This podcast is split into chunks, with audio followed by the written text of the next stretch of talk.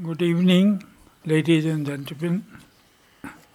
On behalf of the Foundation of Nonviolent Alternatives, I welcome you all to our very first in person program. I am delighted to see many familiar faces in the audience as well as in our stellar panelists. I personally thank Ambassador Kanwal Sibal for chairing this program and our panelists, Professor Kondapalli, Mr. Dipanjan Roy Chaudhury, Mr. Tenzin Lekshey, and Professor Roger Liu.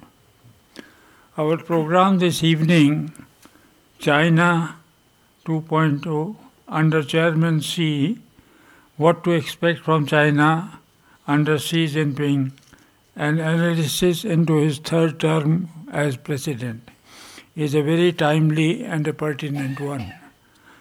The PRC presents the most complex foreign policy challenge for India. The current posture from Beijing, underlined by Xi Jinping's leadership, conveys intent to exercise regional dominance and counter any perceived opposition and threat. How would have Xi Jinping in power impact global affairs. Will Taiwan be illegally conquered and annexed? Will the world economy change and shift from China? How would it impact the escalating border crisis between India and China and their foreign relations? Will the Indo Pacific become the center of political tussle? What does it mean now to the Tibetans, Uyghurs, Southern Mongolian, Hong Kongers, and even Chinese who continue to bear the brunt of the draconian policies implemented on them. There are some questions that our esteemed panelists may address. We shall begin with Professor Kondapalli as he has to leave this venue after delivering his address to chair another program in the IIC itself. I request the chair to begin the proceedings now and wind the discussions down by 7:45 p.m. Thank you. Uh, thank you. Uh, thank you, Mr. Tandon. Uh, you asked all the right questions. I don't think there are any clear answers uh, yet. Though, of course, from China's uh, past conduct, uh, not only vis-à-vis India, but also in its own region in the Western Pacific and internally, whether it's in Tibet or in uh, uh, Xinjiang, uh, suggests that uh, with the kind of uh, power that has now been centralized in him, we will not see any change in the direction of his policies. On the contrary, uh, he'll become tougher and uh, more assertive, um, and will and will actually push the situation in our region and internationally in directions which uh, we may not want. Uh, we know what happened at the 20th Party Congress. Uh, power has now really been centralized as never before. Earlier on, if some factions of the Communist Party were accommodated within the power structure, that has now uh, been discarded as policy. Uh, the standing committee, uh, as everybody is saying, consists of his yes men uh, who will exactly, exactly what he wants. Uh, I was it was quite interesting when he visited uh, Mao, whatever it is, where the revolution began, all of them were wearing the same dress, some, some kind of tunic and this and that. Uh, I think it was a question of uh, thinking alike internally and looking alike externally. Uh, I was a bit surprised, and here I'd like Srikanth to give his thinking on it. I was a bit surprised when I read the entire speech. It was pretty tedious reading it very repetitive, that this refrain that is right through the speech about the leadership of the party. I would have thought that in the last 72 years uh, of, of, power, uh, the party being in power, that this question should no longer be on the mind of the leadership or the public. The party is all supreme. So why does he, in every single power, paragraph, speak about the leadership of the Communist uh, Party? Is it that uh, there are differences, there's a struggle, there's a need for him to mobilize uh, the, the, the, the, members of the Congress who then represent, of course, people from various parts of China to make sure that they remain loyal to the party. And he says this even to the PLA that they must accept the absolute leadership of the party. Why does he have to say that again and again? He's been saying this for so many years now. Uh, then there is this other thing about uh, vulnerability that China is not looked upon as a democracy, is uh, looked upon as an authoritarian state, autocracy, and therefore he has to uh, uh, alter the debate. And, and he says that in his speech about improving China's image and everything else that uh, stressing on this whole process democracy, uh, which uh, which uh, he thinks is the broadest, most genuine, and most effective form of democracy. Uh, he talks about impartial judiciary, law-based governance, which then suggests that there have been problems uh, which the public has suffered from when he talks about the ills that have uh, affected uh, China you know, previously. More importantly, the manner in which he trashes predecessors. Uh, in fact, he says in his speech the lack of clear understanding and effective actions by them slide towards weak, watered down party leadership and shocking cases of corruption, which made me think uh, that uh, maybe the unceremonious exit of uh, of Hu Jintao was not accidental, not entirely because of uh, health reasons. Uh, there is a view that uh, you know this China uh, young youngsters in China are becoming uh, lazy, fun-loving, hedonistic, uh, flat. What is the phrase? Flat back or something? Things like that. When he refers to that in, in, in, in his speech, um, uh, which then suggests that he is going to tighten up uh, in, in, the sociological, in the, in the area very, very strongly uh, in order to make sure that uh, uh, they imbibe and, and behave according to the values of Chinese socialism with Chinese characteristics. Um, incidentally, he also talks about during his predecessor's time the online discourse being rife with disorder. This is, the, this is what he says textually. Which then again suggests that he's going to impose even more censorship. One thought that already they were controlling the internet fully. What more they can do, Srikanth can, uh, can, can, can tell us.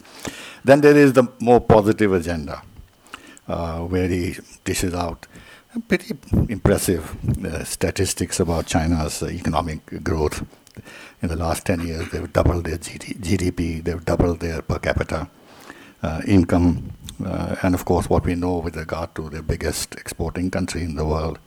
But there's a lot of stress on innovation of uh, China becoming a technology, technological power. Uh, uh, in this in this context, it's interesting that he talks about the 2035 targets, but Srikanth he doesn't mention anything about the 2049 targets. So is there any, is there, should one read something into it? then, of course, uh, he realistically accepts that there are a lot of headwinds. In fact, he says that in pretty strong vocabulary. He notes these anti-globalization trends, unilateralism, protectionism. Uh, he sees a lot of turbulence ahead and external attempts to suppress and contain China and he uses this very modish vocabulary which I've never understood what it is. Black swan maybe I've begun to understand, but grey rhino I don't know what it means.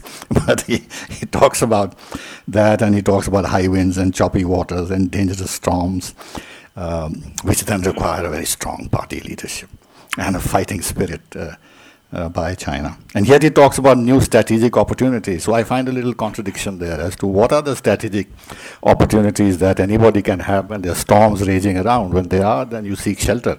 You don't go out and expose yourself to more danger. Uh, interestingly, on the BRI, there's just two lines in two separate paragraphs. Uh, that's it. Uh, he doesn't wax eloquent on BRI. Uh, there is some reference to Global Development Initiative and Global Security Initiative. And of course, uh, we are on the right, wrong side of history according to the Americans, but he says that China is on the right side of history. So he obviously uh, seeks, uh, how should I say, I mean, his metrics about being right side of history seem to be uh, American. And finally, about the PLA and enhancing uh, the military strategic cap- capabilities uh, of China, win local wars. Now, Taiwan is not going to be a local war. It can actually uh, trigger a world war of sorts. So, when he talks about local wars, clearly uh, he has uh, Ladakh in mind, India in mind. And when they put the visuals of Galwan clash onto the screen in the Great Hall of the People. And um, when Qi Fabao, or whatever his name is, is present in the audience, I think it's a power, it's a very serious. Well, it's a message that is being delivered uh, uh, to India. On Taiwan, uh, uh he says a lot about uh, uh, Taiwan, but assumes that the Taiwanese love the Chinese and finally they will accept them. Uh, but he, he, says he won't promise uh, to uh, renounce use on use of force. Well, this is by and large what I gleaned from his speech, and as everybody believes that this is going to be the template of Chinese foreign policies, uh, internal and external policies going ahead. Uh, I don't think it it uh, all amounts to a very optimistic scenario so far as uh, India, the region, and the world is concerned. So, Srikanth, uh, over to you, and I hope you can clarify some of these mysteries. Uh, thank you, Ambassador Sibal. Uh, good evening to you all. Namaskar.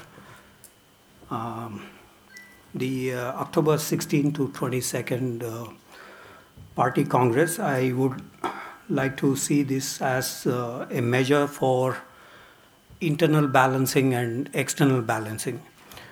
Um, internal balancing, um, Xi Jinping trying to kind of uh, do a lot of sweeping of the domestic situation, uh, especially in terms of the uh, political factions. Um, and hence, um, as Ambassador Sibal mentions, the leadership issue. Here, leadership basically means under Xi Jinping. Previously, the under Deng Xiaoping and Jiang Zemin, Hu Jintao, there has been a decentralization of the leadership in many areas. For example, the special economic zones that were set up, uh, they planned to set up 4,000 of these. They were able to successfully set up 2,000 odd special economic zones. Uh, and uh, with these, the uh, the power has been decentralized to a large extent. Although they kept mentioning about the leadership, about absolute leadership, etc. These remain mainly rhetorical.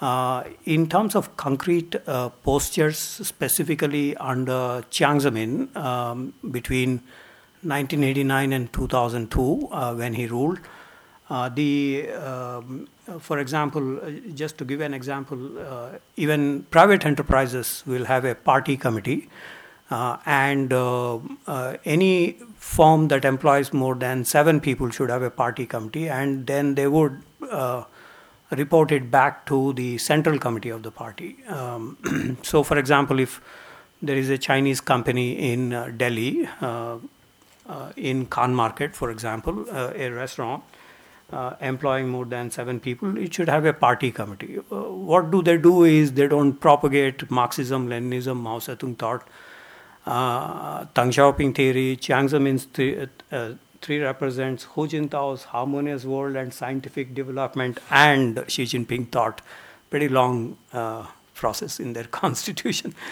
Uh, they don't do that. What they do is uh, obviously for the strategic policy that um, each of the party congresses and each of the uh, party congress constitutional amendments that have been made. Uh, for example, in the current constitution of the party, every party congress has uh, some amendment. Please do not confuse the party constitution with that of the state constitution.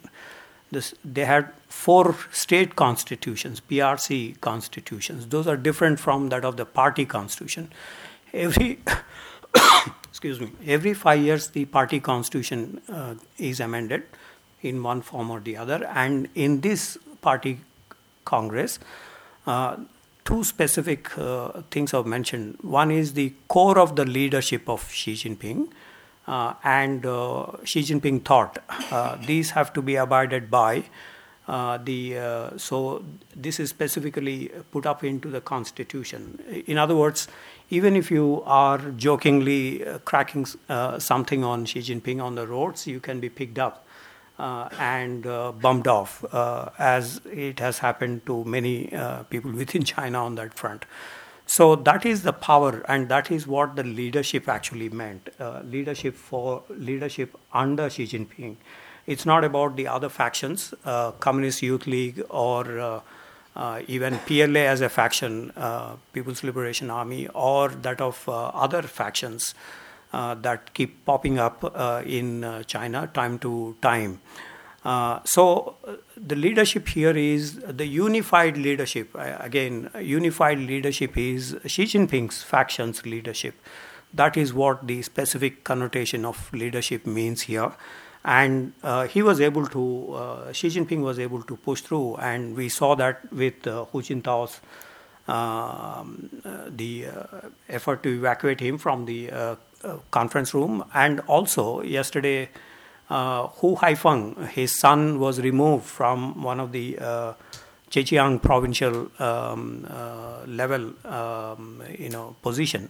So uh, that indicates the uh, not just um, Communist Youth League, but those who are involved with the Communist Youth League, like like uh, Hu Jintao, the leader of that faction before when he was the general secretary, and not giving any positions to Li Keqiang, Wang Yang, uh, and Hu Chunhua. Hu Chunhua, of course, scrapes through with the Central Committee membership, but not the Politburo or Politburo Standing Committee memberships. Uh, we hardly find uh, any of those. Uh, although Communist Youth League is supposed to have about 18% of the uh, 96 million cadres support base, uh, according to a rough estimate. Uh, so that indicates that there is actually the leadership concentration issue has become the problem. Uh, since the reform program has been initiated. But we can also say that even during Mao Zedong time, the leadership has been splintered. Uh, if you look at the uh, uh, Gao Gang Rao Shushi or Chang Tao incident or Peng Dehuai Mao Lushan conference or uh, any other, or during Cultural Revolution with Liu Shaoqi, Deng Xiaoping, uh, the problems that Mao had with all of them. So um, to treat the Communist Party monolithic is problematic, but here what Xi Jinping is trying to do is kind of centralize the leadership. Uh, so that is what uh, the internal balancing is also about. Um, uh, to sweep the uh, whole place with, uh, uh, for example, Li Keqiang had a difference of opinion with Xi Jinping on the street hawker economy. Uh, for example, what it basically means is small and medium enterprises uh, related economic issues that uh, Li Keqiang tried to, uh, especially during the pandemic, uh, especially during uh, the times when um, there was distress within the society in these economic formations. So that has also led to a kind of decentralization in terms of the views. so that is where the absolute you know, uh, concentration is reflected. So internal balancing is through this unified, so-called unified leadership. Uh, it is through uh, various other measures within. Uh, so the first thing that uh, Xi Jinping does is to take the entire Politburo Standing Committee to Yan'an in North Shaanxi province, um, and the last standing committee member, uh, seventh standing committee member, Li Xi, was one of the mayors of uh, Yan'an. So it is also kind of uh, promoting Li Xi, the, the last member in the Politburo Standing Committee for this process. Uh, um, uh, Yan'an is important because um, Mao Zedong uh, finally, after the Um, uh, the Zunyi conference uh, in 1934 uh, during the Long March, uh, where he defeats Chang Kuo-tao uh, and uh, uh, the Revolutionary Military Commission, as it used to be called at that time, became Mao's main you know arena where he becomes the chairman. that position he retains till his death in 1976. So from 1934 35 to 1976, that is where you could see. And uh, Yan'an is important because the rectification campaign began in the early 1940s. Uh, and it spread out to different areas, uh, and that is where Mao was able to exercise centralized leadership over the entire party. There were differences even then between um, Mao, Liu Shaoqi, and others. So by the visit, uh, soon after the party congress, by this visit, Xi Jinping is trying to again say that uh, uh, there is the uh, need for centralization of the party apparatus. Um, so this is one effort that we saw uh, within the political factions, within the political system. Um, there is also the sixth plenary ses- session uh, of the 19 Party Congress in November 2021, last year, uh, which mentions about this centralization uh, debate uh, and also various others.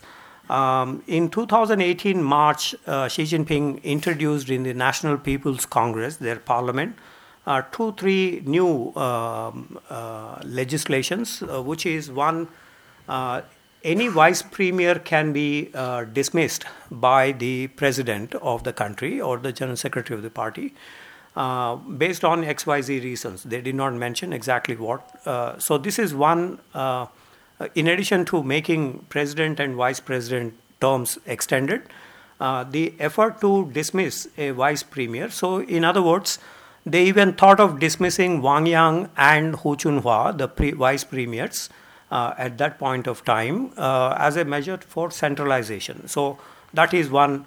The second, uh, within the sixth plenary session, a new um, law was introduced where uh, the Politburo members should seek the permission of the General Secretary to raise any query or any subject for discussion.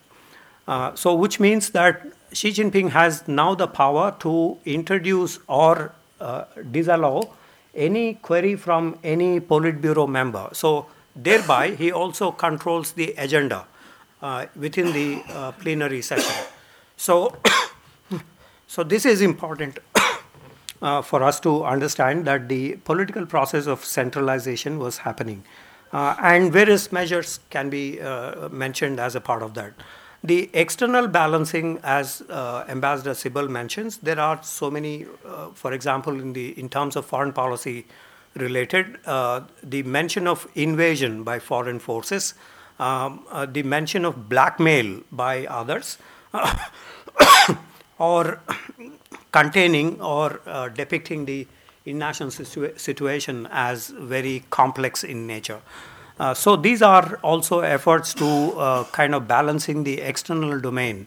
Uh, and here, here he chooses uh, Hong Kong first uh, and then Taiwan. Hong Kong successfully resolved with the national security law implementation, and Taiwan on that issue the constitutional amendments to include the countering Taiwan independence forces, etc., etc. So so external balancing is also clear from this perspective. Uh, so internal balancing, external balancing. Um, in uh, in the uh, effort to occupy the center stage, as the 19th Party Congress uh, mentioned, so which basically uh, means that the Chinese assessment, the Party Congress uh, assessment, and in general the assessments by various Chinese is US is a declining power. Uh, and uh, uh, th- so they cite the examples of the 2003 Gulf War, where Colin Powell was telling the Security Council to give permission to bomb Iraq on the WMD related issue, is an indicator because the Security Council did not give permission for the US to launch these. So that is uh, seen as a loss of uh, power by the US. It is not able to really exert as the superpower uh, in across the global community on the second Gulf War. Likewise on Afghanistan. Likewise on uh, other issues where the uh, the U.S. power is seen as declining. once Lee Kuan Yew, the former Singaporean prime minister, warned the Chinese that if that is the assessment, you're actually making a lot of uh, uh, uh, mistakes, uh, which the current foreign minister of uh, Singapore last week again mentions that uh, it is a, it is not a proper assessment to say U.S. is in decline.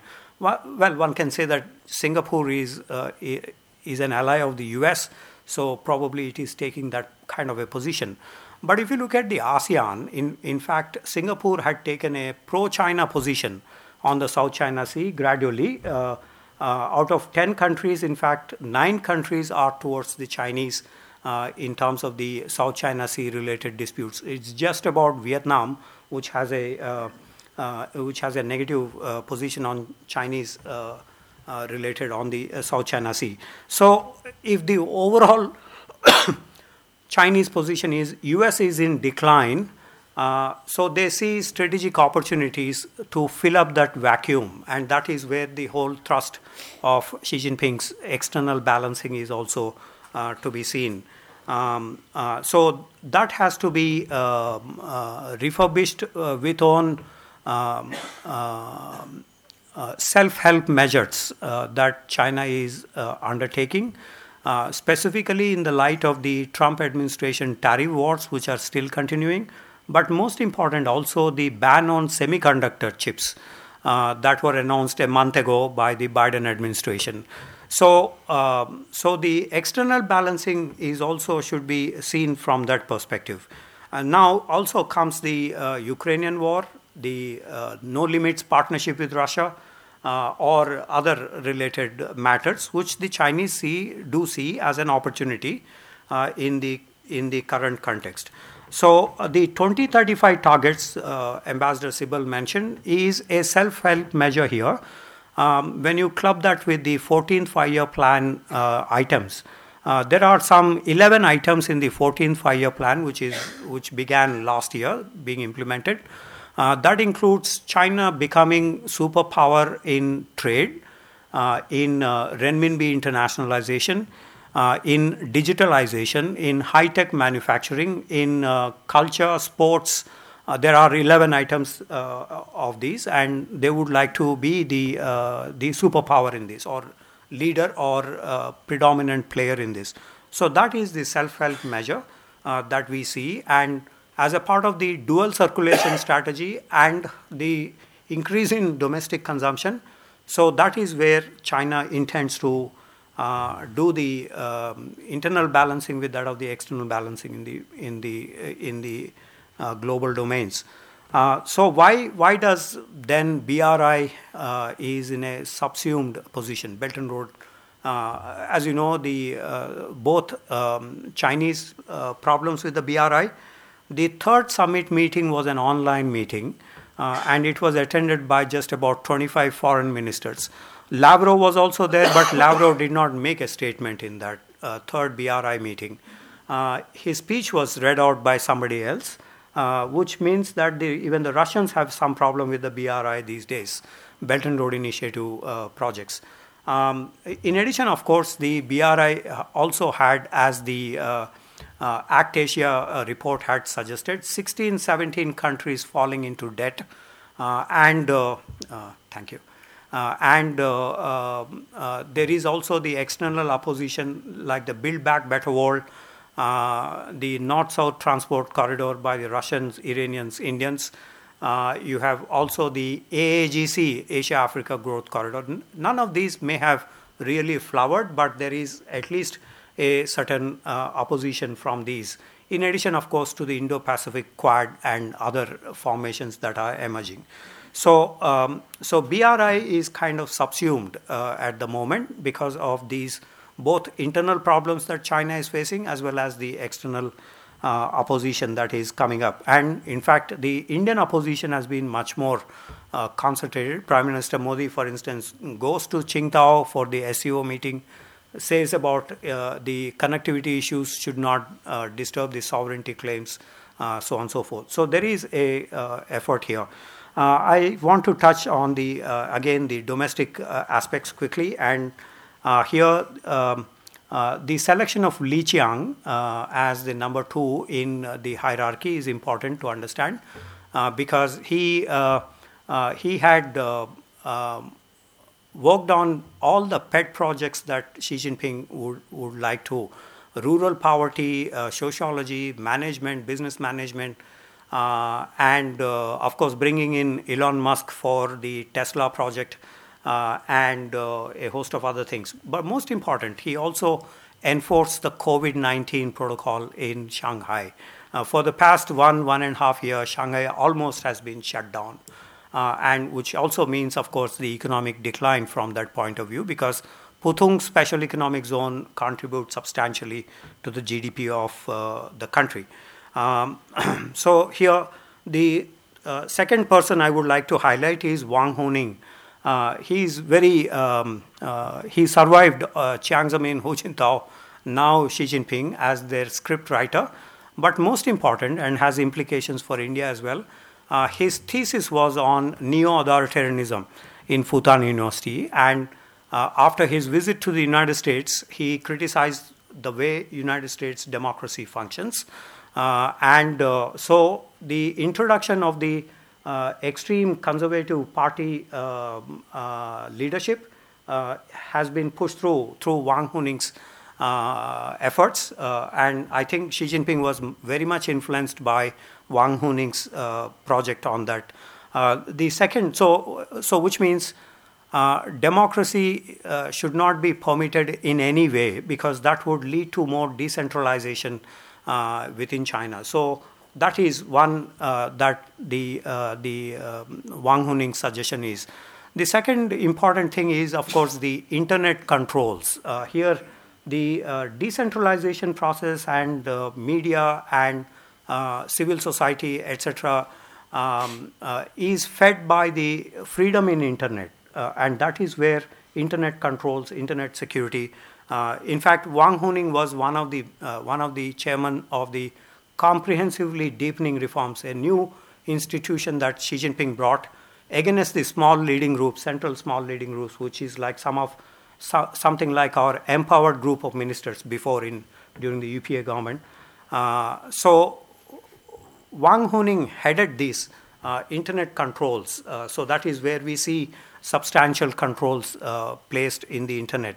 Um, finally, I would like to say Xi Jinping mentions in the work report about the, uh, the core interests, protecting the core interests. Remember, in 2012, when he came uh, to power, he mentioned core interests will not be sacrificed for developmental interests. And within two years, we had the Chumar incident, we had the Depsang incident, uh, 2013, and we had the Doklam incident, and then finally we had the uh, Galwan incident.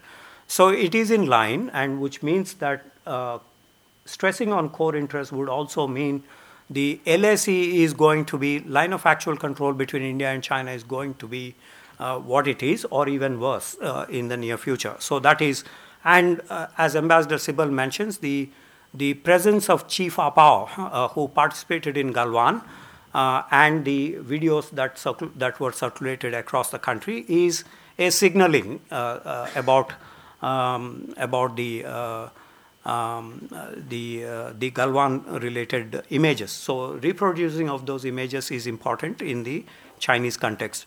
Um, uh, I would also say that the um, the um, uh, S&T innovation, as uh, Ambassador Sibal mentioned, Uh, this is mainly in terms of uh, the internal balancing uh, against the US uh, in the light of the semiconductor industry ba- uh, chips ban, uh, so on. But it also will have a, an indirect impact on India in the coming years as we keep chasing chips from all across. from TSMC, from Belgium, from other other areas, this is an area also we need to uh, be aware of uh, that the competition is going to come up even in the uh, chip industry in the longer term, as the the work report mentions on S&T innovation. Finally, uh, on COVID 19, um, because that has been mentioned in the work report, and the dynamic zero COVID policy would mean continuing border controls, uh, which then also means all those 30,000 Indian students who are studying in China for the past two and a half years, they were not able to go back to Tianjin and Guangzhou uh, for their medical sciences. It means even though there is some relaxation for a few hundred uh, uh, Indian students after Wang Yi's visit, uh, this is an area I think we are going to see um, problem uh, because uh, the medical sciences have to be actually uh, done through laboratory physical presence rather than through online classes and so on. Uh, also, finally, I would say Wang Yi's inclusion in the Politburo uh, and uh, uh, He Weidong, General He Weidong, because He Weidong uh, served in Western Theater Command when the Doklam incident happened uh, and also was instrumental partly in the preparatory work for the Galwan incident. So, as the second vice chairman of the Central Military Commission, General He Weidong's presence there suggests we are going to have company for over a long period of time. Thank you for your attention. Thank you. Thank you, Srikanth. Um, I think you have to go, so we'll let you go. I'm sorry, sir. so, Dipanjan, your turn. You, you got 10 minutes? Yeah, I'll finish.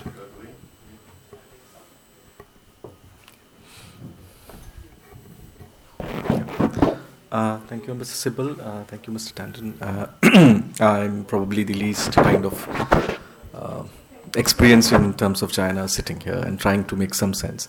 But uh, taking a cue from Ambassador Sibal and Professor Kondapalli, uh, my uh, limited analysis so far is that, that this uh, next five years is going to be uh, primarily regime protection, and probably we will see a China which, uh, like I mean, I mean in in the past, and, and probably different from Soviet Union is a, a, lot of focus will be on regime protection. You know, his entire focus it seems to be uh, surrounding and regime protection, and probably therefore this leadership, uh, continuous focus on leadership uh, comes. Um, I have noticed a change in their approach to Belt and Road in the last couple of years, uh, particularly after the second summit. And uh, as the reservations about Belt and Road has uh, grown, uh, you know, uh, with India leading from the front, and we definitely have a much different case than many countries in the world, you know, be it in Latin America or Europe, in terms of the sovereignty issue. Uh, they have realized that, uh, I mean, the, the, Chinese leadership has realized that uh, the Belt and Road initiative in its current form will have a lot of reservations and opposition. And there have been reservations uh, from um, from countries where uh, uh, which which uh, benefited uh, in term where regimes benefited from these initiatives in Africa uh, in in uh, Southeast Asia. So I mean the reservations have come from you know Western African states and even Southern and Eastern African states where where the the regimes have probably benefited from some kind of deal between the Chinese when the Belt and Road initiatives were entered into. And the change of guard in some of the countries or the debt that, that they found themselves into a debt and the Sri Lankan experience has also added to their reservations in it and in fact nearer home uh, we can see that uh, you know Nepal in particular uh, have have a very uh, different approach uh, to China where they where they insist more on grants rather than uh, loans because they are not in position to repay loans and they have made it very clear to the Chinese that they are interested now in loan in grants rather than loans.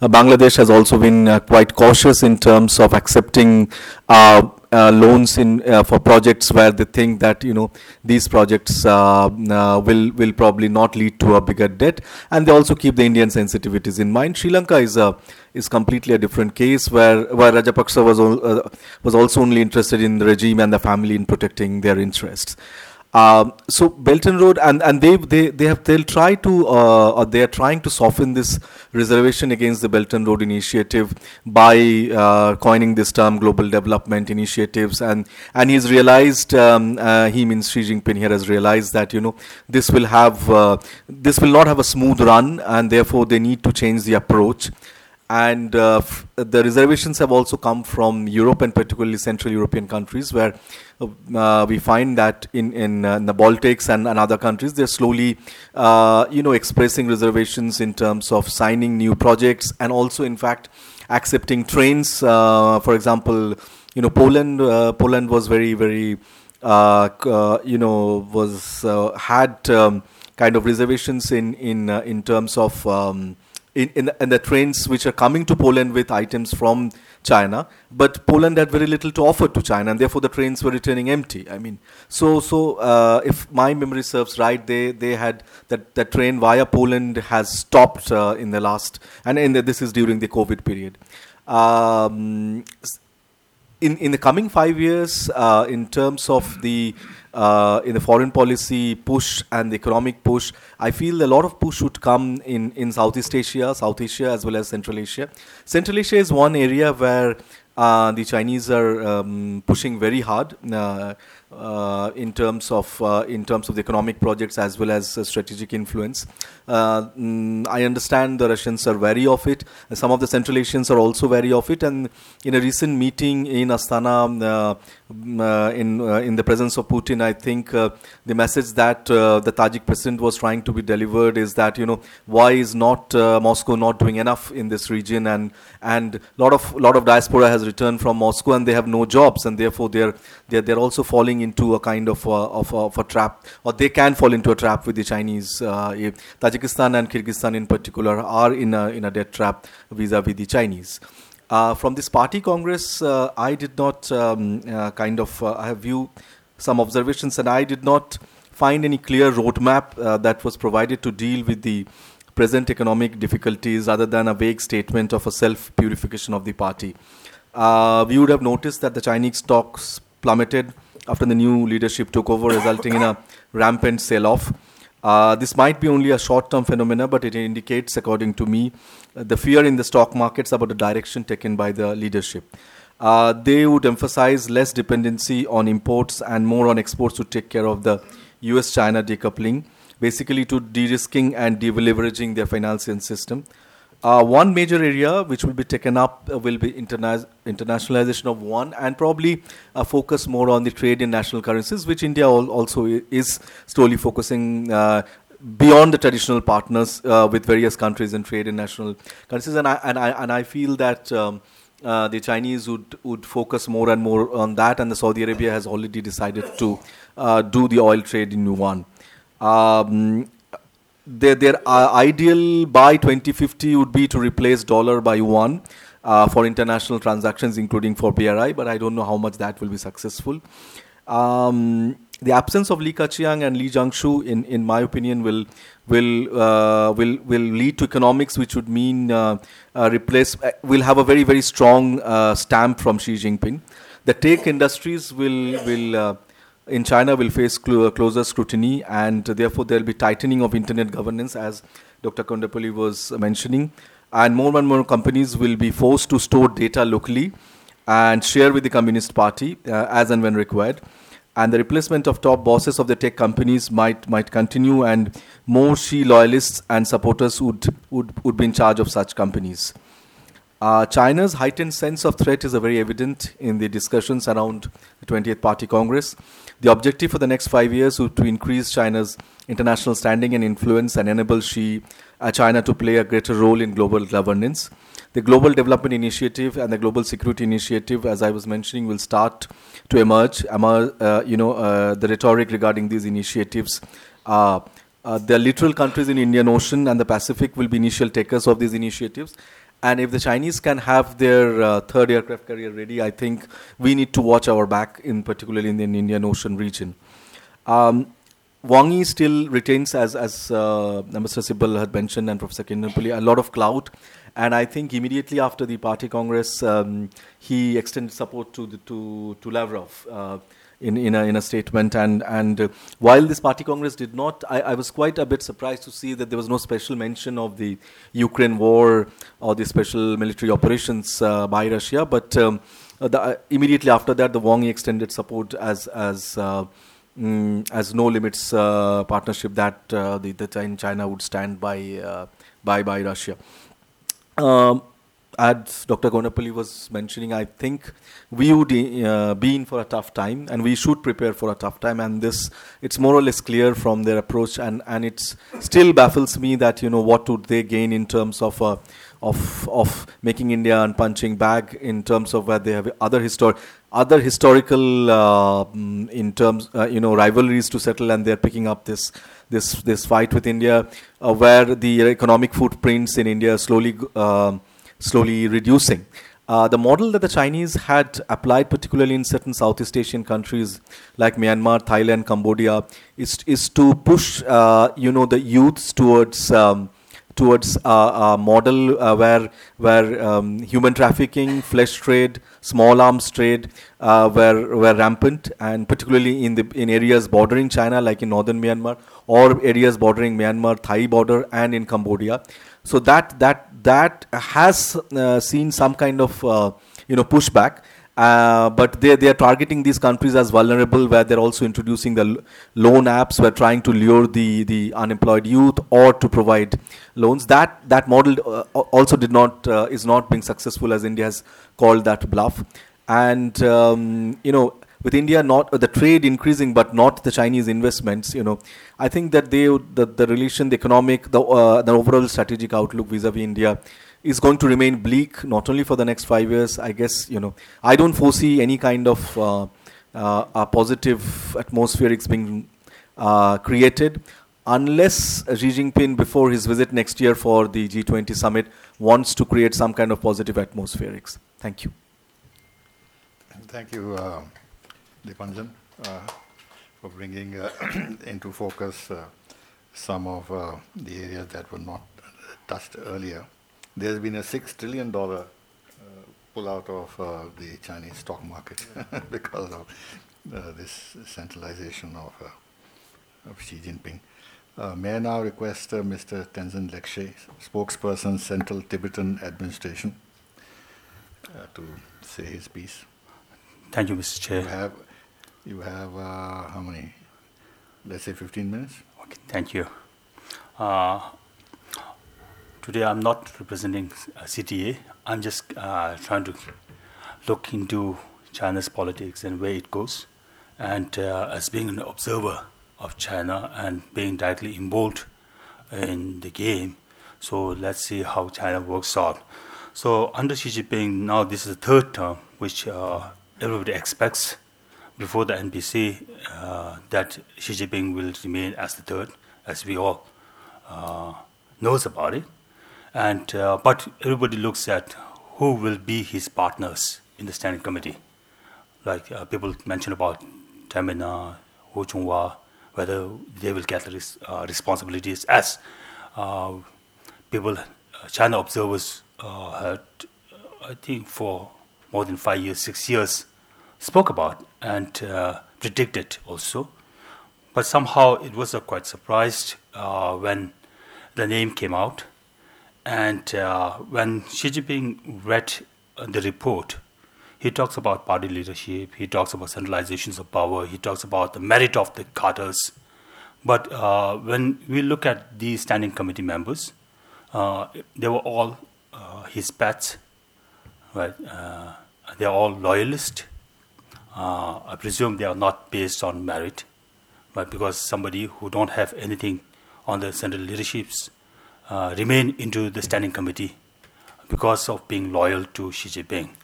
So therefore, uh, in this uh, NPC, uh, when you look at the leadership, it's all about central leadership. As uh, Professor Kondapalli rightly said, that it's about balancing internal and external issues. But how far uh, China is going to balance also, this is another thing which we need to look on uh, with the re- resumptions of the leaderships. And one thing which is very interesting is uh, in the report they talk a lot about uh, socialist thoughts uh, of Chinese characteristics.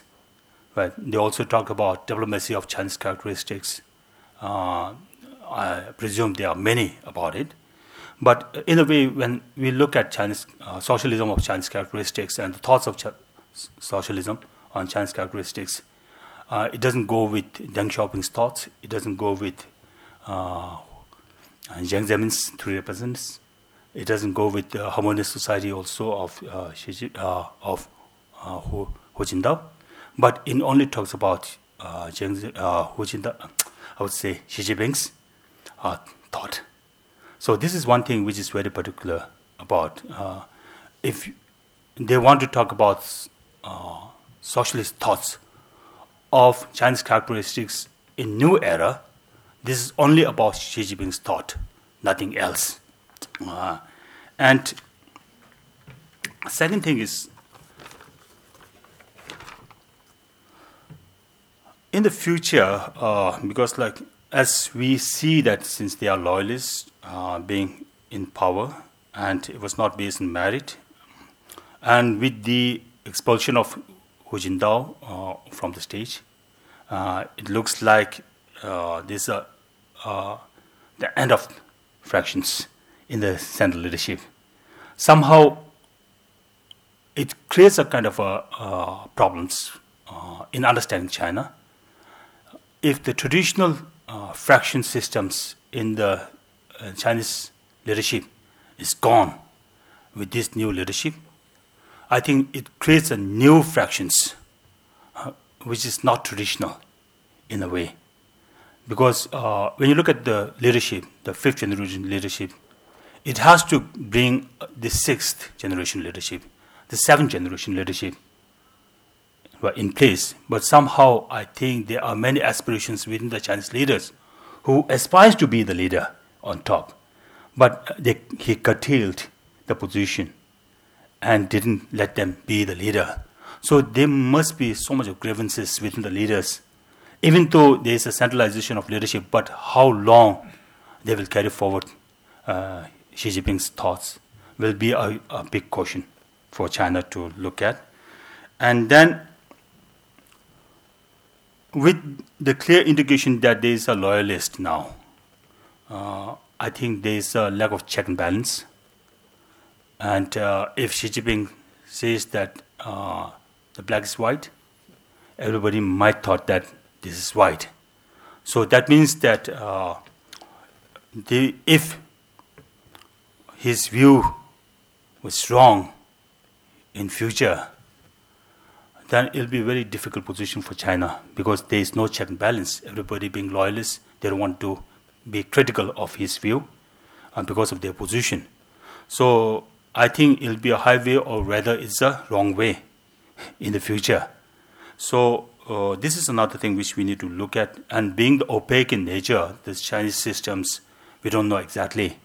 Uh, some people used to say that it's a black box, but uh, many people they said it's a Pandora box, where uh, uh, we don't know exactly what is going to appear in the future. And uh,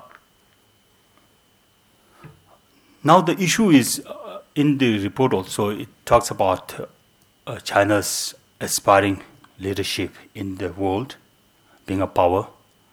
Uh, when you look at power dynamism, like uh, they always talk about multipolarity, but somehow they were the one who is, aspires to be the only power in the world. So external balancing also will be a difficult part now because of how the Belt and Road Initiative is moving forward. And uh, they only look at their own interests rather than others' interest as uh, their objective. So it's, uh, it's failing right now. So it, it, has its own implications in domestic politics. So there are many things which I think, uh, even though they project to have a balancing in the domestic as well as in the external, but it remains difficult for China in the long run.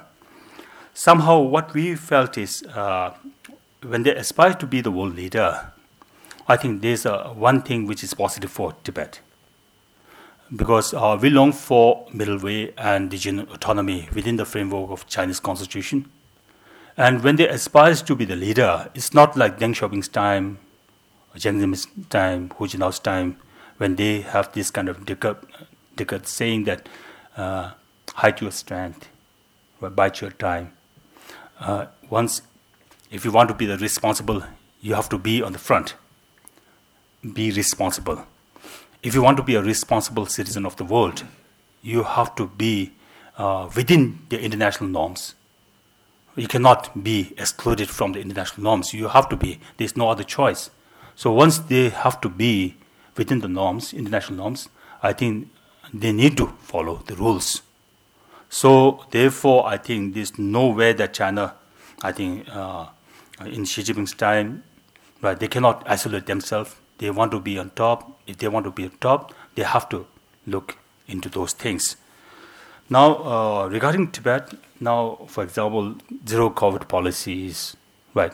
Uh, quite recently, in Lhasa, in, in Tibet, we, there was an outbreak, COVID outbreak, and uh, there were lots of uh, issues coming out, uh, problems, grievances, right? And we saw in social medias quite often over the recent past. Initially, China thought that uh, the stringent measures of zero COVID in a, a distant place like Tibet could be a, an easy job to do. But somehow it was not easy because how they managed the zero COVID policy was a total chaos, a total blunder, which made the deputy mayor of Lhasa uh, to make a statement apologizing to the public for uh, being uh, for not being able to resolve the issue. So therefore, I think zero COVID policy uh, in all over China is a difficult time. Is a difficult thing, right? And at the same time, uh, China's dream, rejuvenation of China, all these things projecting for China to be in the uh, global politics, I think it has another uh, big issues because uh, consisting of what they are doing right now, because they are uh, talking about socialist ideology of uh, new era, right? And the whole world is talking about democratic values. And as Professor Kondapalli said, that they are no longer going on the democratic values, but rather they are more strict on their own values. So since they are going in the opposite direction, I think that you'll have a huge challenges in the future. And regarding Tibet, again, uh, as uh, Professor Kondapalli said, uh, you need to look at one person, uh, Wang Huning. So I think uh, he is also particularly uh, maybe interested with Tibet issue in the next five years, uh, replacing Wang Yang, uh, chairing the, the Tibet forum. So we'll look at him, and since there's a censorship of internets, right, and uh, Tibet, in fact, when you look at uh, the surveillance states, which uh, the new book which came out on China, uh, it didn't mention about Tibet. Rather, we felt that uh, they have China have experimented the surveillance state inside Tibet, and uh, there is there is an encompassing surveillance mechanism already built in Tibet. That's why penetrating inside Tibet is very difficult, right? Uh, people cannot go inside Tibet. You need to have a special entry permit. So uh, information which flows out of Tibet is also very difficult. I- information going inside Tibet is also very difficult is all censored. So therefore, surveillance mechanism which they have built is already in place in Tibet, right? And it's been exercising in other parts of China, right? Uh, why it, the Tibet cannot come into place? Because like, nobody knows what's going on. That's a challenge, right? And then the second thing is with the marginalization of Tibet again under Xi Jinping just quite recently, uh, we see the Chinese protesting in Lhasa Street, uh, asking the government to let them go to their own home place because of the zero COVID policy. So we see that now there are millions of Chinese right, settling in Tibet. That is also a design which the China already made in place. So uh, uh, there is a projection that by 2025, like 60, 60 million tourists might visit. They projected uh, that they'll visit Tibet.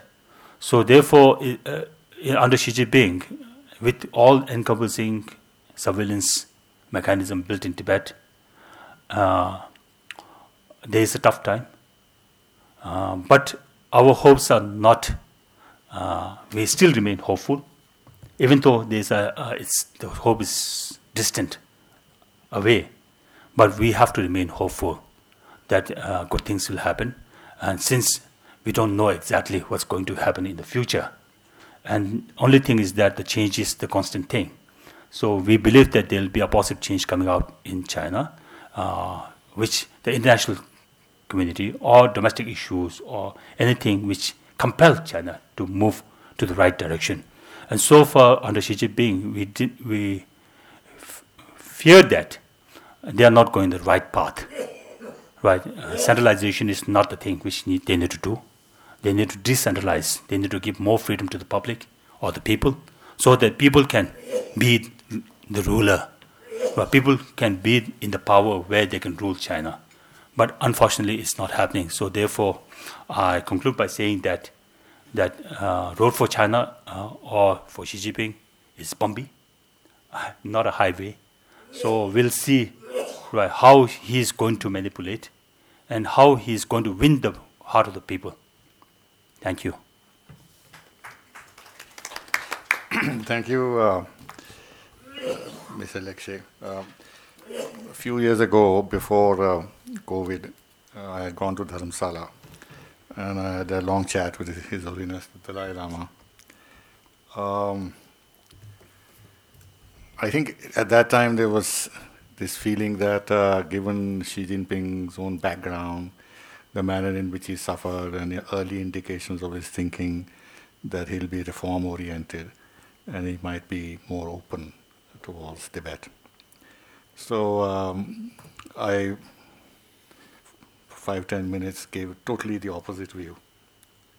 Uh, and uh, since then, I've been giving this view in many forums. I'm not unhappy that I've been proved right. so, Professor, you, the floor is yours. We have uh, 20 minutes. Oh, wow, okay, thank you. And if you want to finish in 15 to time for questions and answers, that's fine. Okay. Um, thank you, uh, Ambassador Sibal, and uh, especially the thanks go to um, uh, Ms. Rebong for inviting me here. I'm based in Pune, so I'm now uh, the head of the Department of Social Sciences at FLAME University in, in Pune. So uh, I'm happy to come back to Delhi because um, we stay in uh, at OP Jindal Global University for two years. So this is our eighth year staying in India. May, I'm, I I may not the only Taiwanese who's who uh, teaching India, but definitely I'm the one who stayed the longest. So I hope I can every day, every extra day that I stay that I stay here is making a record on the um, uh, the history of India and Taiwan. So I'm I'm hoping that um, well I can use it as a metaphor uh, between the friendship for the friendship between India and Taiwan, the two very different democracies in the world. So um, I would like to share some of my um, observations here regarding the power reshuffle of um, the PBSC, the Politburo Standing Committee of after uh, the 20th Party's Congress of CCP or Chinese Communist Party. So uh, just like my uh, the previous respected uh, panelist has uh, indicated, well, we can see that um, this uh, new PBSC actually reflects the personal will, the personal political will of Chairman Xi Jinping. So you can see that there is no other factions uh, existing now in uh, within the CCP. Not only the Xi faction, the previous uh, Hu Jintao's or the Youth League faction has been, we can say, totally destroyed. You can see this dramatic scene appear on the presidium uh, of the 20th Party's Congress that Hu Jintao was dragged off by um, one of the uh, Politburo members, uh, personal guard. You can see that, and nobody dares to say anything. The Tuan Pai uh, including Li Keqiang and Wang Yang, they don't dare to say anything. So you can see that this is actually a very um, outstanding scene in this political drama, this political theater. That's very important. This is how power is being demonstrated. So uh, this actually um, signifies a paradigm shift of in the Chinese politics from the power sharing among different factions to Xi Jinping's total control. So who are these people? I think that's very interesting. That if we can do some um, analysis of the composition of the new people, of course Xi Jinping is the head. Uh, but in this new generation of a Politburo Standing Committee, we can see there are several characteristics. First, these are secretaries. Right, the secretaries either they have worked with Xi Jinping in different provinces when he is the head of that province CCP committee, or they are playing the role as the secretaries. So secretaries are here to help, to assist, to execute the order from Xi Jinping. So they are not the policymakers. They are not representing different factions or their interest, uh, which is, you know, usually done in the collective rule in the history of CCP. So there is no collective rules anymore. And secondly, these people are from the Cultural Revolution generation. So they are daring to struggle. Uh, um, if we want to quote uh, the original language, from Xi Jinping. This is actually Xi Jinping's expectation to uh, the younger generation of Chinese politicians. Dare to struggle, right? Struggle can mean the objectives can be can mean well not now they don't have the classic enemies anymore, right? But um, uh, they they still have the U.S. is one thing, all right. The other one is the uh, the the enemy within the party, all right. So dare to struggle to deal with the the difficult questions.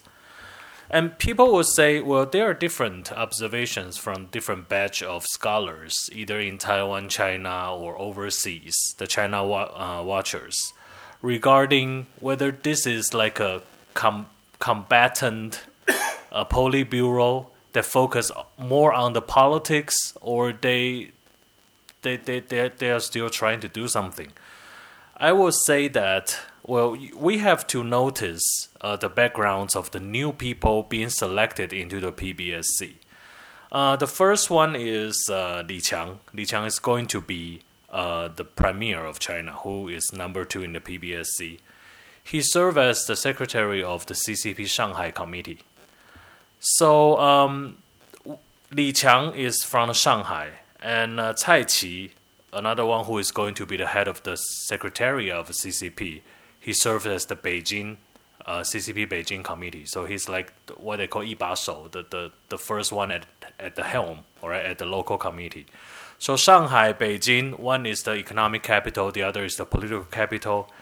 And the last one, Li Xi, serves as the CCP Guangdong Province Committee. Guangdong is the biggest um, uh, economy within People's Republic China the political the, the economic scale is more than Russia, right? The, the the economic production of Guangdong one year is more than what Russia can produce for one year.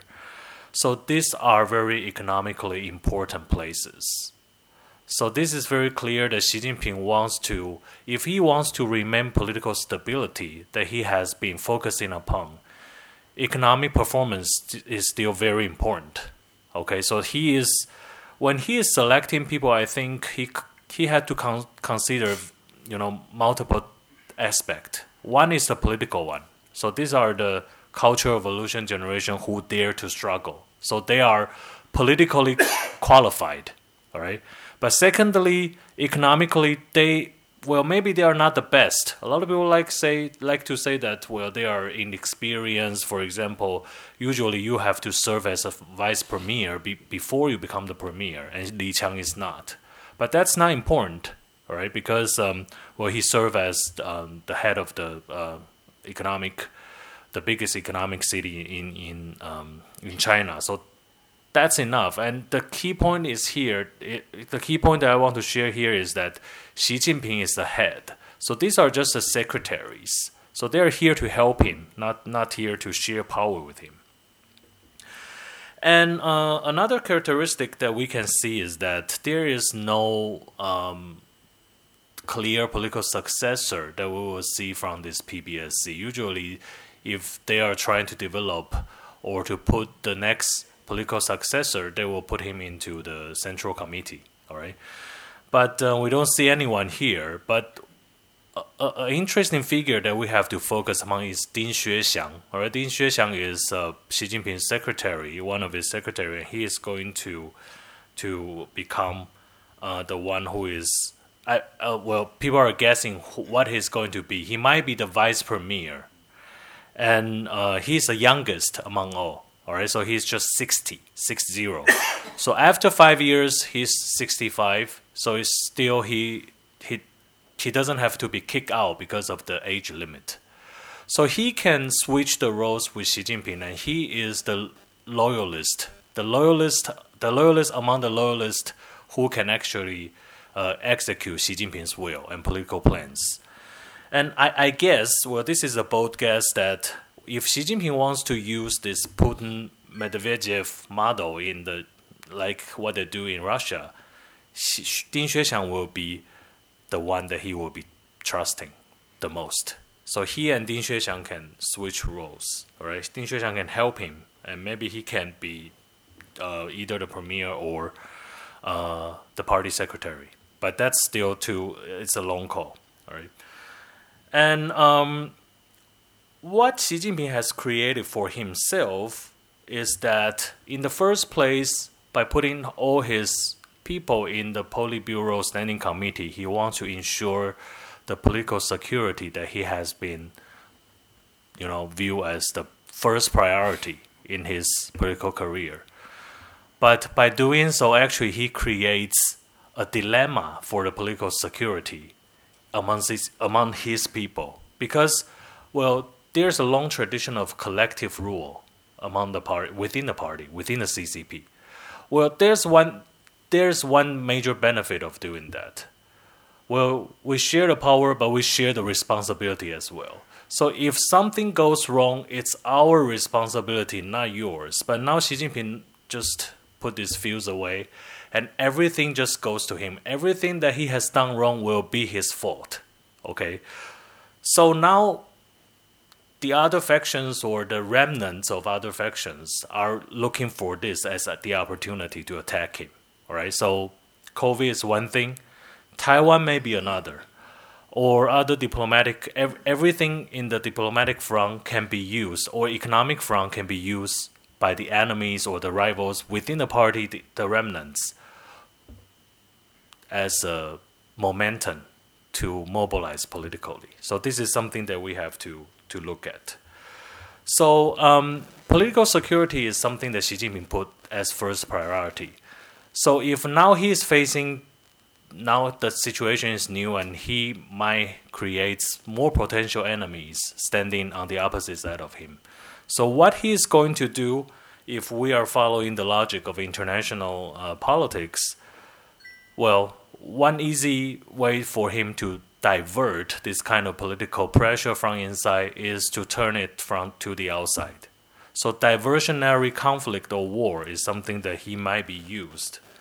And uh, if you remember, Xi Jinping has been very bold when it comes to challenging um, the U.S. Um, you know standing role in the world. He has talked about that before when he was the vice um, chairman um, of uh, the People's Republic of China. Like um, I, I, remember, it was like uh, the year around 2012. He said um, there are a lot of foreigners who don't know what to do. They like to, you know, instruct us to do this and that. They, I, I don't know why they are doing that. They should care about their own business. So, well, of course, Xi Jinping is. Well, a lot of people like to say that he is close to the U.S. because he has some U.S. experience by staying in Iowa for a long time, right? But still, I think he will be the one who is there, well, dare to struggle against the U.S. So what what we can see from the following five years is that I think first we will see more and more event, uh, the tension between U.S. and China when PL, when when the PRC and the CCP under Xi Jinping try to test and pose challenge to the U.S. on multiple fronts, we will see that that Beijing had trying be trying to approach the diplomatic allies of the U.S. in different regions, including the ones in their backyard. Nicaragua is some some country that we have seen to uh, openly reject the U.S. offers, right, and try to turn to Beijing's BRI. And secondly, we will see the rise and the strengthening of the author, authoritar, authoritarian international order. This is a new term being used by um, especially some Western scholars to replace the so-called liberal international order the U.S. has established after World War II. And the third thing is about the future of the Belt and Road Initiative. A lot of people are guessing about the, the fate of the BRI. Well, some have pessimistic views, well, from the Chinese perspective, that because of um, they are trying to focus more on themselves, so we will see a shrinkage of BRI. But I think we will see expansion of BRI because China, when China is competing with the U.S., this is the place, this is the best place that they can set up a new example and open up a new front. China needs new market. China needs more interna- internationalized test or you know the, the experiments to different countries about their strategies, right? And China need to get more diplomatic allies or at least those potential supporters other than countries like Pakistan, countries like Zimbabwe, and all these small but very authoritarian countries that have no friends, just like China. They are trying to get more from South Asia and Southeast Asia. So we will see an expansion of um, BRI. And the uh, final two examples I would like to share is that the first one is regarding Taiwan, the second one is regarding India. For Taiwan, um, a lot of people are speculating about war. Even when I went back to Taiwan in early October to participate in uh, one of the most important geopolitical forum in Taiwan, uh, I was approached by a, a core uh, scholar slash policymaker he said that um, well now he thinks it's time for Taiwan to prepare for like um, 50 lux. It should be yeah, uh, no uh, 500 lux of bulletproof vest for the Taiwanese nationals. Everyone should have two bulletproof vests in in case that war will be taking place in the coming few years. And uh, a lot of um, scholars in Taiwan all speculate that the most likely timing for Taiwan to see a war is from the year of 2024 to 2027. Because 2027 is the 100 year anniversary of the PLA. And 2024, two things will be happening. One is the new Taiwanese presidential election. If the pro Taiwan independence party wins, that we will see more tension. And during and and also the U.S. we will see a power uh, transformation in the U.S. So this actually add a lot of um, uncertainties for Taiwan.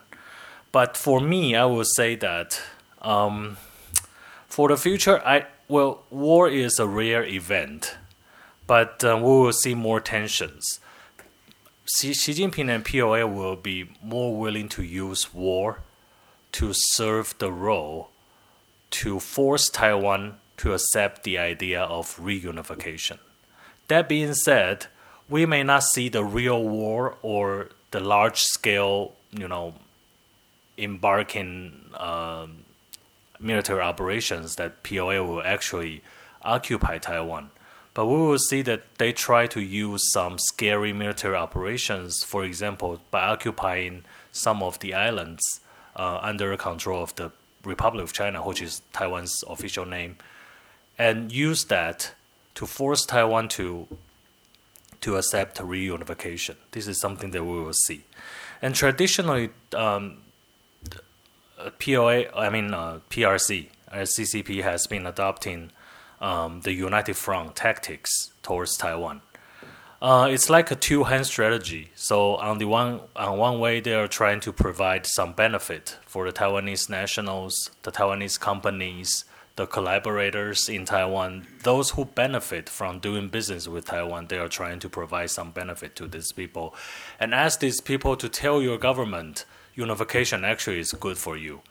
And on the other hand, they will be using military forces to to force the Taiwanese people. So it's like if you do, if you don't accept the carrots, you will have the stick. Uh, previously, they they love to offer more carrots, but I think for the following years to come, we will see more sticks because now they are equipped with new weapons, the gray tactics, with the help of internet and all the other um, social media portals that they can infiltrate into the Taiwanese society in an easier way.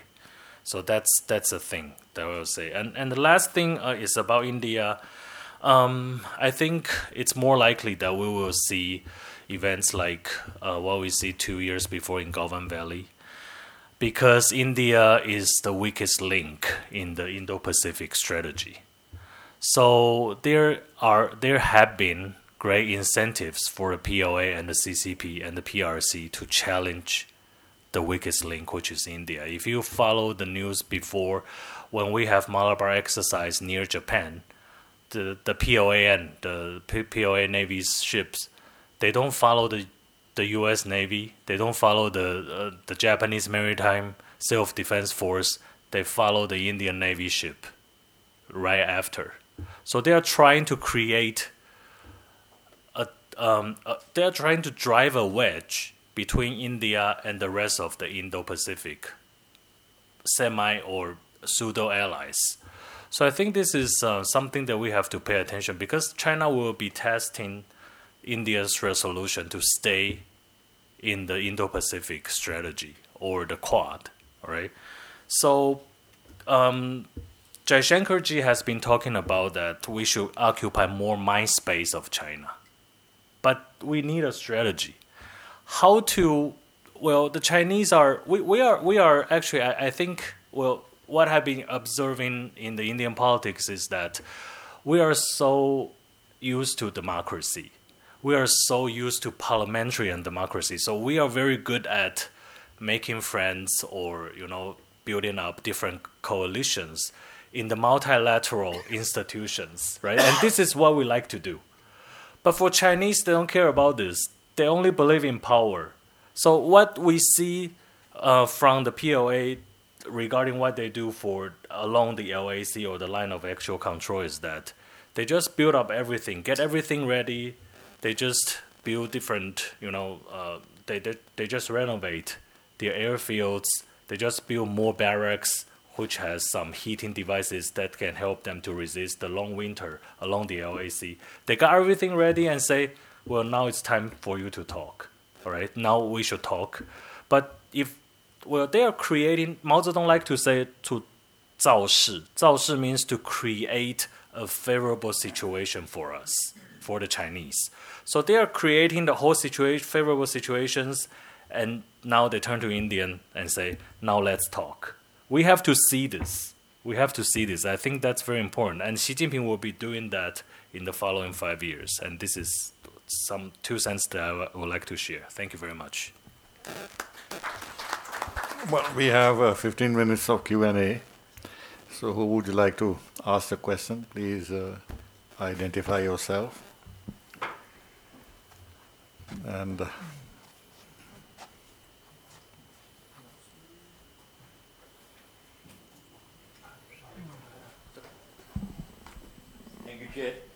Thank you very much. Uh, very nice talk, Goen. I would like to ask uh, Professor Roger that uh, uh we are talking of uh, China and India. They're, they're sort of a, a, a non-written policy that India is a, their weak link, or probably it's going to pose a lot of difficulty. So they're extending talks and untalks and all. But what do the normal Chinese think about the whole thing? Have the uh, the main uh, party has uh, created a, congenial atmosphere for the Chinese people to think that there should be tension with India, or is it the Politburo or is the Xi, Ping, Xi Jinping's main idea, and uh, he may have opposition on this as far as confrontation in the dark and that area. So, thank you. So you want me to answer? Uh, thank you, sir, for for your question. Uh, Clausewitz has said in the first chapter of his on war that war actually has different phases. For the policymakers, it's like a rational event. It's like well, it's it's like the uh, the continuation of policy, right? This is the famous quote. For the one who is fighting on the battlefield, the professional soldiers, it's a, a mixture of planning and probability. So it's a little bit like you're going to a casino and you try to win some money. And for the people, it's purely passion, right? So um, for Xi Jinping, actually, he used India as a diplomatic toolbox. When he has trouble, he may go back to the toolbox and give it a nudge or something, right? But for the ordinary people, I think that's very mixed because I have seen different Chinese uh, people. Um, they they have different takes on the Indian um, uh, population or the country. But uh, generally speaking, um, I don't think there are a lot of Chinese civilians who really understand the contemporary India. India in the Chinese imagination is, you know, when when you ask the ordinary Chinese people about India, they will tell you that Buddhism is from India. Xuanzang went to India and take the important Buddhist scriptures and back for translation, and this is the beginning of the uh, Sinization of the Buddhism, right? Other than that, for modern for the modern India, what they can think of is the Bollywood movies, the the dance, and all this. And I have yoga, yes, yoga, yeah, yoga. Um, and I have hosted a group of um, youngsters from Tsinghua University of China uh, between uh, 2016 and 2017. Uh, we took them to uh, the United Service Institute in New Delhi, and they actually have some debate with uh, the older the, the old retired generals of the Indian forces, and the Chinese try to challenge the, the younger generation try to challenge the definition of democracy. Well, one one student, as I remember, she said very in a very bold way, like why are you so proud of your democracy? We when we pass when we um, depart from Jindal University here with so many people, you know, begging on the street. If your democracy system is so good, why it cannot solve these issues?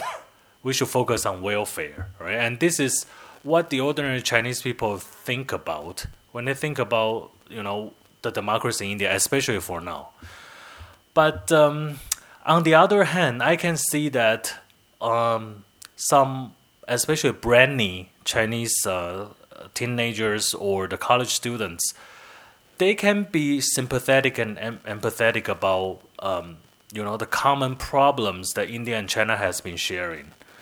Uh, for example, you know environmental governance issue is one thing. The air quality, the the polluted air, is something they, they see a lot of similarities between India and China for now. For example, one of the young students, when we visited one of the uh, model villages near Gurgaon, they they find that there, there's a buffalo, you know, being raised in the in the yard of of the bungalow, and he said, well, this is what happened in the northeast part of China in my granny's house. So they put the the buffaloes and raise them as well.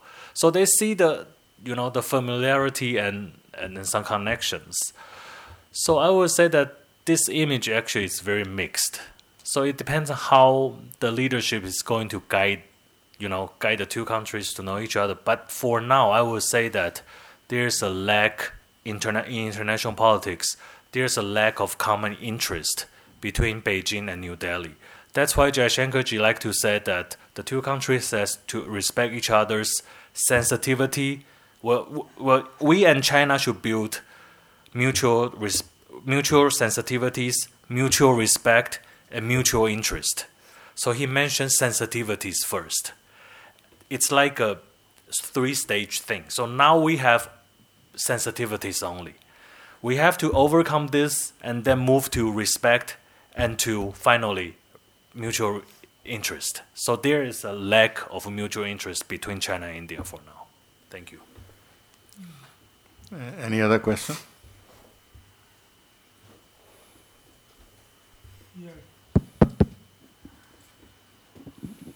Hi, sir. My name is Divyang. Uh, my question is to uh, Mr. Tenzin Lekshey. Uh, sir, you commented on uh, uh, the situation in Tibet. Uh, one of the things I would like to ask is from the 20th Party Congress, what future direction in CPC's policy towards the Tibetan Autonomous Region becomes visible to you? And the second one about the Lhasa, the lockdown were uh, prior in in 2020 uh, when uh, COVID outbreak had happened, were the lockdown not as harsh in Lhasa? And this time, when it was harsh, uh, or it was uh, a lot of reports came out about suicides and a lot of suffering, was this particularly o- only in Lhasa, and was it harsher in these ethnic minority areas compared to other parts of China? Is there any other question? We can take a couple more. Yeah.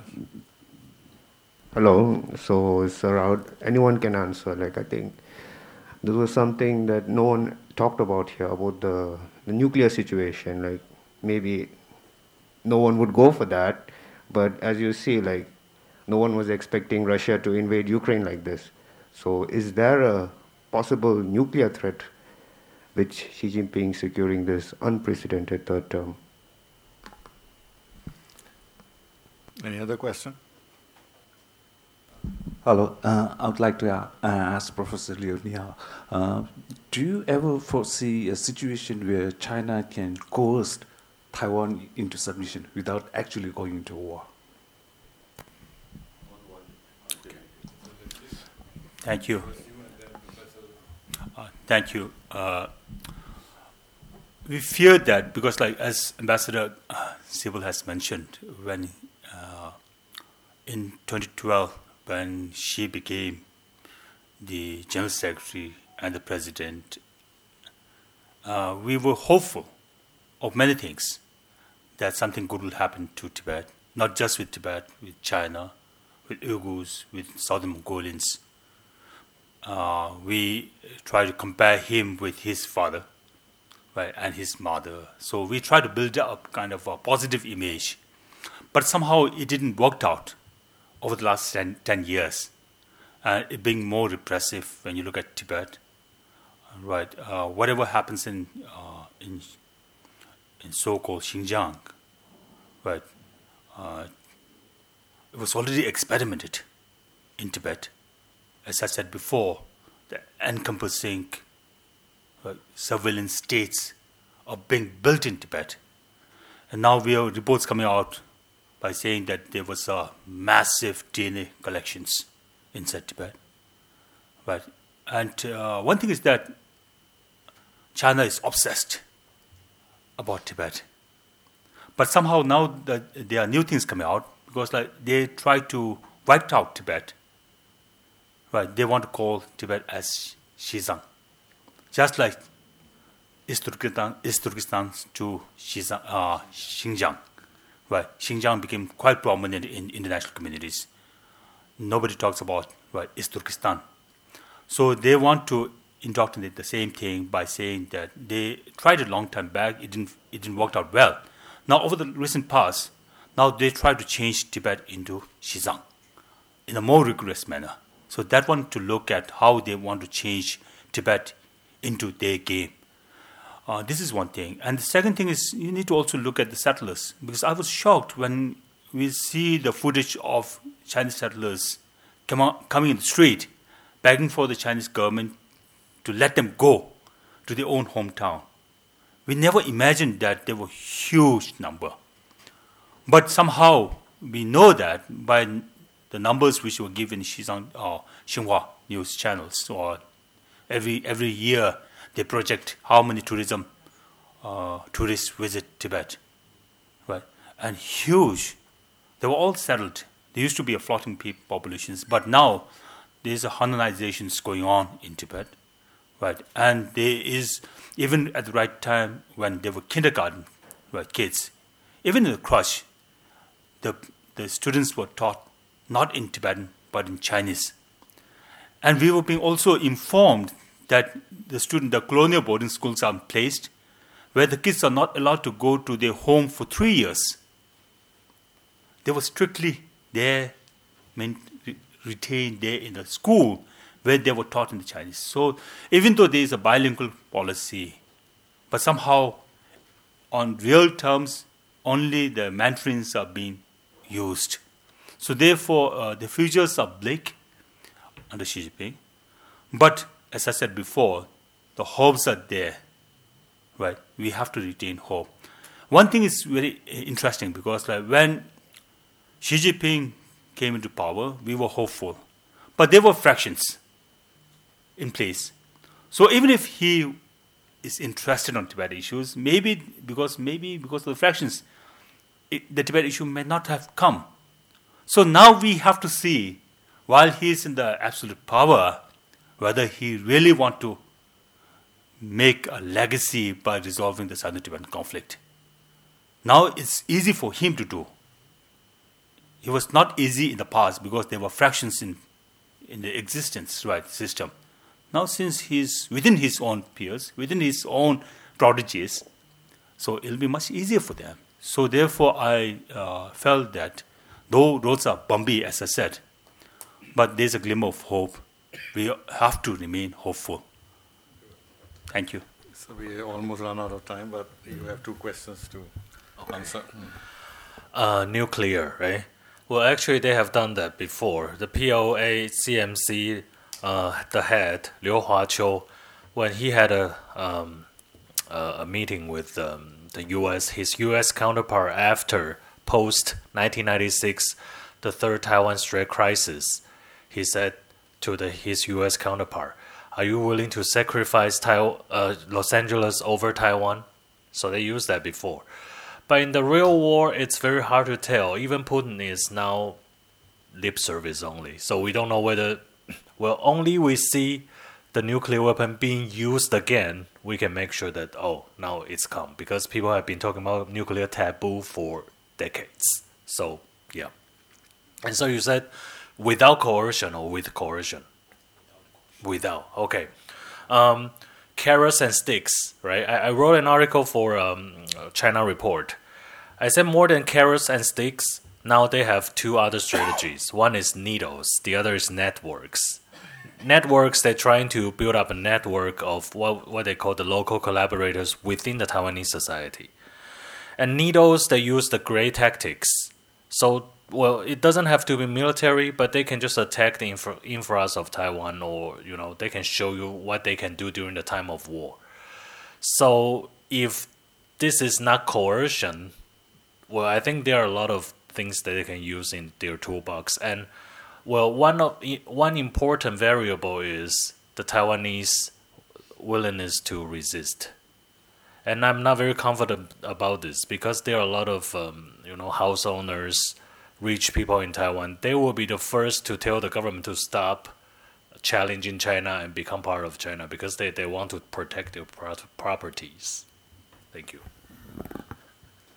Well, thank you very much. It was a very interesting. Uh, uh, discussion. Uh, it ended on a rather uh, discouraging note, where Professor Liu thinks that the Taiwanese will not resist, and the rich Chinese will want to protect their interests and accept reunification with China.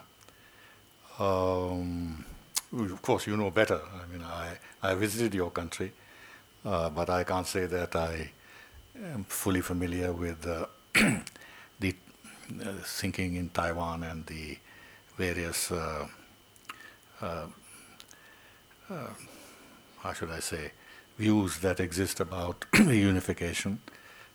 my only thought was that Taiwan is such a successful country. you have a um, standard of living which is higher than that of China.